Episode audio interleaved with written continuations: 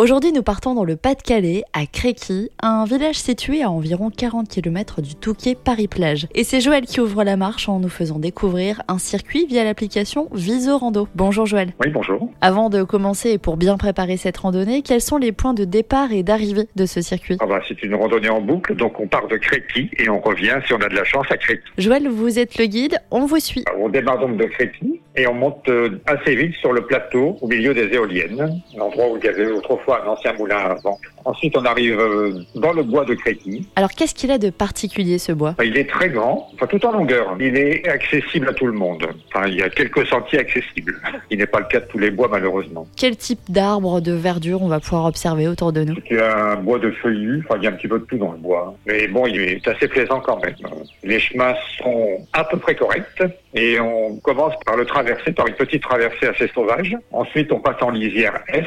Là, on a un bon bout en lisière est, c'est bien agréable parce que souvent il y a des chevreuils quand on marche le matin qui reviennent de la campagne et qui rentrent dans le bois. Vous en avez vu? J'en ai vu oui, souvent. Bon, on essaie de pas parler trop fort. Maintenant que nous avons aperçu les chevreuils, on continue la marche, Joël. On repart à l'intérieur du bois, vraiment plein centre du bois, un endroit qui s'appelle le Fond Madame. Et bon, là, ils ont fait un grand chemin et on atteint la source d'un cours d'eau qui s'appelle le Surgeon. Et là, la balade devient amusante parce qu'on est un petit peu les pieds dans le Surgeon. Alors, ça dépend du temps qu'il fait, mais parfois, ça peut être assez humide disons. Quand on était jeune, on s'amusait à marcher, à descendre carrément les pieds dans le ruisseau. C'était assez amusant. Maintenant, j'évite, je passe sur les côtés. Le circuit fait 22 km, donc il faut prévoir la journée et le pique-nique. Un endroit sympa justement pour s'arrêter? On est pratiquement toujours dans le bois. Il n'y a pas de table. Hein. Il y a toujours un tronc d'arbre accueillant. C'est pas mal, comme table ou comme siège. Qu'est-ce qui vous plaît dans cette randonnée? Bah, C'est vraiment la randonnée pleine nature. Hein. Je vous dis, sur les 22 km, il y en a au moins 12 ou 13 en, forêt, en bois. Souvent des animaux, chevreuils, rapaces de temps en temps aussi. Donc vous nous la conseillez en cette saison Préférence en période sèche. L'été, c'est encore mieux. Mais c'est vrai qu'en ce moment, au printemps, il doit y faire très bon.